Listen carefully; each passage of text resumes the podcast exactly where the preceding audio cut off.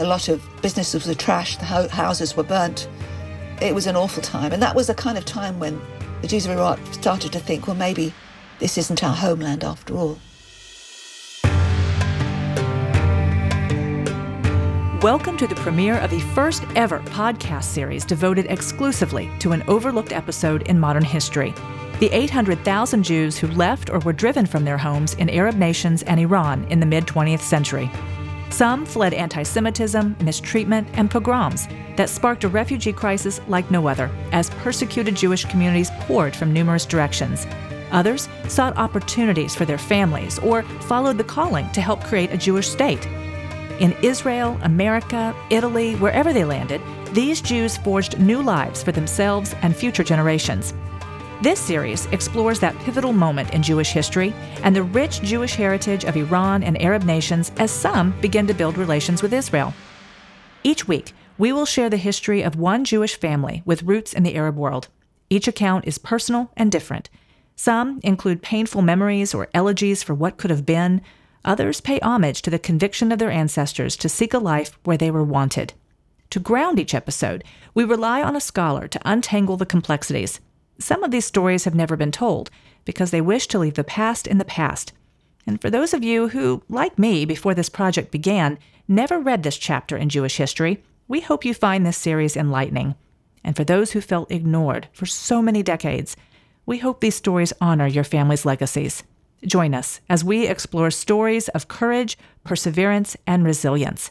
I'm your host, Manya Brachear Pashman, and this is The Forgotten Exodus. Today's episode Leaving Iraq. All my life, I've lived in two worlds one inside the family home, which was a very Jewish world, obviously, but also tinged with Iraqi customs, like Iraqi food, the language, we spoke Judeo Arabic. So I've always known that I've, I'm not just British. I've lived in these two worlds the one at home and then the one at school and then later on at work, which was very, very English. I went to a terribly English school. For example, there were about 1,000 girls. Of those 1,000 girls, 30 were Jewish, and I was the only Mizrahi, the only non European Jew. So there's always been that knowing that I'm not quite fitting into boxes. Do you know what I mean? But I never quite knew which box I fit into. Carol Isaacs makes her living illustrating the zeitgeist of our time, poking fun at the irony all around us, reminding us of our common quirks, and she fits it all into a tiny box. You might not know Carol by her given name, but you've probably seen her pen name, scrawled in the corner of her cartoons published by the New Yorker and Spectator magazines T.S. McCoy, or The Surreal McCoy. Carol is homesick for a home she never knew. Born and raised Jewish in London, she grew up hearing stories of her parents' life in Baghdad, how her family members learned to swim in the Tigris River using the bark of palm trees as life preservers, how they shopped in the city souks for dates to bake baba tamer. Millions of Jews have called Iraq home for more than 2,600 years, including many of their children and grandchildren who have never been there but long to go. Like Carol, they were raised with indelible stories of daily life in Mosul, Basra, Baghdad, Jewish life that ceased to exist because it ceased to be safe. My mother remembers sitting with her gra- her mother and her grandmother and the, all the family in the cellar, going through every single grain of rice for chametz. Now, if you imagine that there were eight days of Passover, I don't know, 10, 12 people in the household plus guests, they ate rice at least twice a day. Do you imagine how much rice you'd have to go through? So little things like that, you know, that would give you a window onto another world completely that they remembered with so much fondness.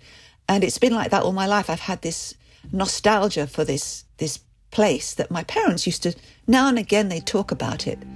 Um, this place that I didn't, I've never visited, I've never known, but it would be wonderful to go and um, just smell the same air that my ancestors smelled. You know, walk around the same streets in the Jewish quarter. This, the houses are still there, the old Jewish quarter. They're a bit run down well, very run down. Carol turned her longing for Iraq and the life her family left behind into a graphic memoir and animated film called The Wolf of Baghdad. Think Art Spiegelman's Mouse, the graphic novel about the Holocaust, but for Jews in Iraq, who on the holiday of Shavuot in 1941 suffered through a brutal pogrom known as the Farhud, followed by decades of persecution and ultimately expulsion. Her research for the book involved conversations with family members who had never spoken about the violence and hatred they witnessed. They had left it in the past and now looked toward the future. There's no dialogue in the book either. The story arc simply follows the memories. They wanted to look forward, so it was really gratifying that they did tell me these things. Because when my parents came, for example, they came to the UK, it was very much look forward. We are British now. My father was the quintessential city gent. He'd go to the office every day in the City of London with his pinstripe suit and a rose plucked from the front Guardian, you know, a copy of the garden newspaper under his arm. He was British. We listened to classical music. We didn't listen to the music of my heritage. It was all Western music in the house. But her father's Muslim and Christian business associates in Iraq visited regularly as long as they could safely travel. On a Sunday every month, our house would turn into Little Baghdad. They would come, and my mother would feed them these delicacies that she spent all week making. And they'd sit and they'd talk. As Carol said, she had heard only fond memories throughout her childhood because for millennia, Jews in Iraq lived in harmony with their Muslim and Christian neighbors.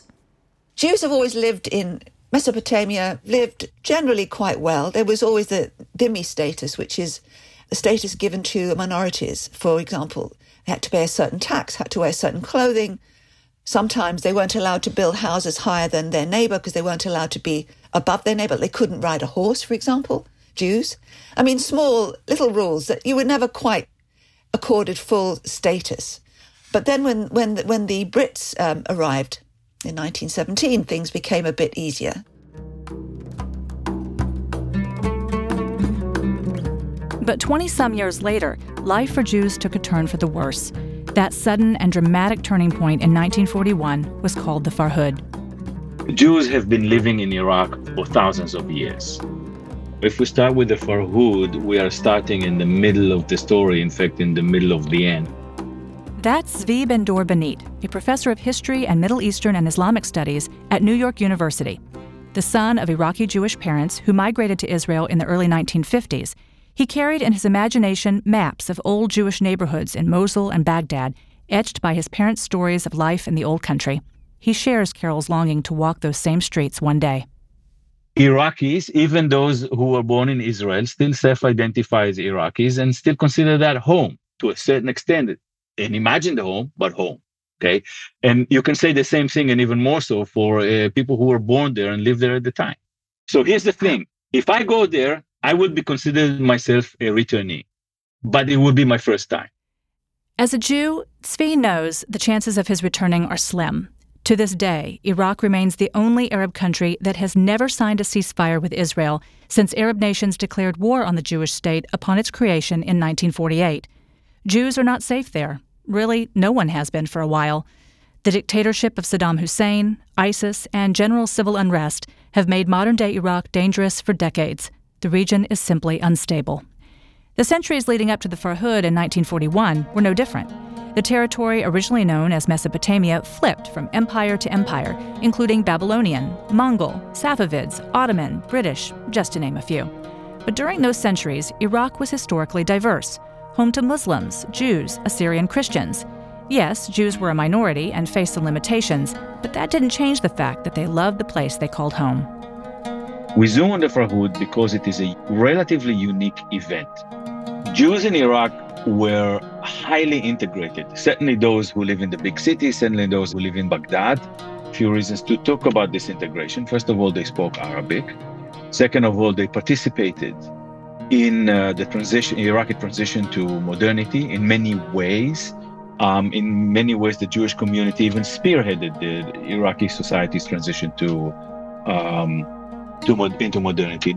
Of course, you know, being a minority, it means that not everything is rosy, and I'm not in any way trying to make it as a rosy situation. But if you compare it to the experiences of European Jews, certainly Europeans in the Pale of Settlement or in Eastern Europe, okay, it's a much lovelier situation.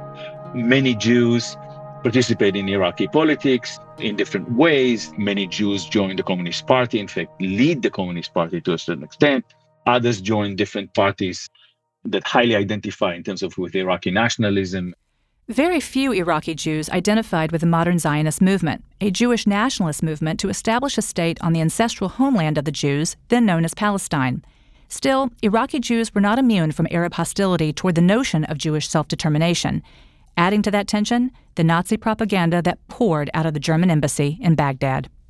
Mein Kampf was translated into Arabic and published in all the newspapers there. There were broadcasts coming from Radio Berlin in Arabic, politicizing Islam and generally manipulating certain texts from the Quran to show that Jews were the enemies of Islam. So this was constant drip drip of anti-Semitism. Um, another uh, factor is, of course, the British. There is an anti-British government in Baghdad at the time. Uh, during the uh, period of someone who went down in history as a Nazi collaborator, Rashid Ali, and Rashid Ali has been removed just before the British retake Iraq. We should remember that basically, even though Iraq is a kind of constitutional monarchy, the British run the show uh, behind the scenes for a very, very long time. Okay, so there is a little bit of a hiatus of several months with Rashid Ali, and then when he's removed, you know, people blame the Jews for that. On the afternoon of June 1st, 1941, Jews in Baghdad prepared to celebrate the traditional Jewish harvest festival of Shavuot. Violent mobs descended on the celebrants. In those two days, the mobs ran riot and took it all out on the Jews. We, we don't, to this day, we don't know how many Jews died. Conservatives' estimates say at about 120. We think it was in the thousands. Certainly, a lot of businesses were trashed, the houses were burnt, women raped, mutilated, babies killed. It was an awful time. And that was a kind of time when the Jews of Iraq started to think, well, maybe this isn't our homeland after all. The mobs were a fraction of the Iraqi population. Many Muslim residents protected their Jewish neighbors. One of my relations said that during the Farhud, the pogrom, that um, her neighbors stood guard over their house Muslim neighbours and told the mobs that they wouldn't let them in, that these people are our family, our friends. They wouldn't let them in. They looked after each other, they protected each other. But the climate in Iraq was no longer one in which Jews could thrive. Now they just hoped to survive.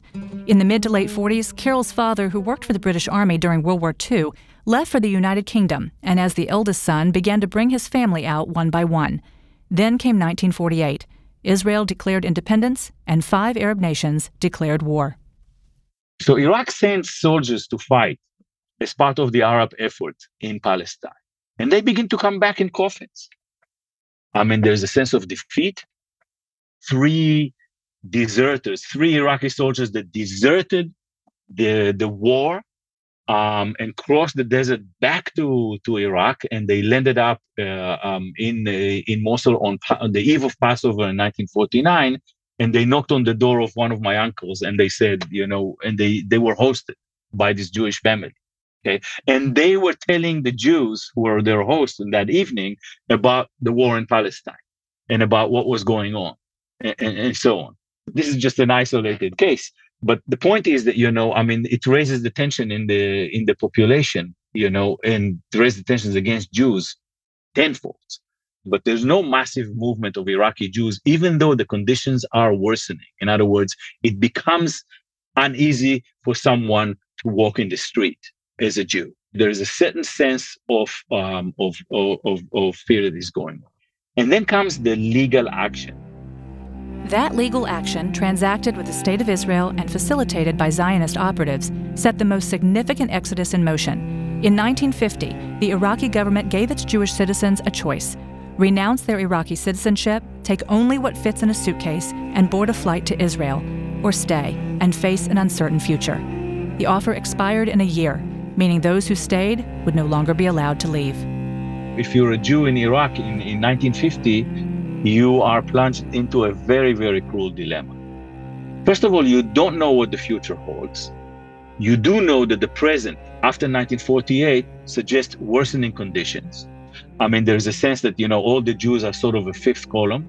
All of them are associated with Zionism, even though, you know, the Zionist movement is actually very small. There is certain persecution of, you know, of Zionists and communists who are Jews as well. And, you know, there have been mass arrests of them, you know, particularly of the young, uh, uh, younger Jewish population. So you don't know. And then the state comes in and says, look, you get one year to stay or to leave. If you leave, you leave. If you stay, you're going to get stuck here. Now, just think about presenting someone with that dilemma after 1935 and the Nuremberg laws, after what happened in Europe. In all, 120,000 Iraqi Jews leave for Israel over nine months, 90% of Iraqi Jewry. For the 10% who stayed, they became a weak and endangered minority. Many Iraqis, including the family on Carol's mother's side, eventually escaped to America and England. My mother and my father were separated by a generation. My father was much older than my 23 years older than my mother. So he had a different view of life in Baghdad. When he, he was around, it was generally he had uh, it was generally very peaceful. The Jews were allowed to live quite uh, in, in, in you know in peace with their neighbors. But when my mother's generation and younger, it was already the beginning. The rot had started to set in, so she had a, a different view entirely. My grandmother, maternal grandmother, was the last one to come out of of our family to come out of Iraq. She left in '63. My dad managed to get her out. After Israel defeated another Arab onslaught in 1967, thousands more fled. This was a glorious community, a large community, which was part of the fabric of society for centuries, if not millennia. And then in one dramatic day, in a very, very short period, it just basically evaporated. And what was left is maybe 10% of it, which made the elite that decided to risk everything by staying. Okay. But even they at the end had to leave. Remember, Carol said she was one of 30 Jewish girls at her school, but the only Mizrahi Jew. The term Mizrahi, which means Eastern in Hebrew, refers to the diaspora of descendants of Jewish communities from Middle Eastern countries such as Iraq, Iran, and Yemen, and North African countries such as Egypt, Libya, and Morocco. It's been interesting. A lot of people didn't even know that there were Jews living in Arab lands. I mean, for all, all my life, I've been told, oh, you're Jewish, you, you speak Yiddish, you come from Poland, you eat smoked salmon and bagels, you say oy which is great if you do all those things and you do come from Eastern Europe, but I don't. There are almost one million Jews of Arab lands. Nobody knows about what happened to them, that they were ethnically cleansed, removed from their homes, and, and dispersed across the world. It's our truth and it's our history, and make of it what you will. Just add it to other family histories that we know. Carol has discovered that even Iraqis did not know of their country's rich Jewish past, nor the fate of its Jewish citizens. Since the animated version of The Wolf of Baghdad premiered at the Israeli and Iraqi embassies in London, accompanied by Carol's accordion and other musicians playing its Judeo Arabic soundtrack, Iraqis in the audience have been moved to tears. One Q&A after we did a performance, one Iraqi gentleman stood up at the front. He was crying he said, I'm really sorry what we did to you. I'm so sorry. And that was immensely moving for me. It was like, well, you know, we're, we're talking now. It's wonderful. We can sit down together.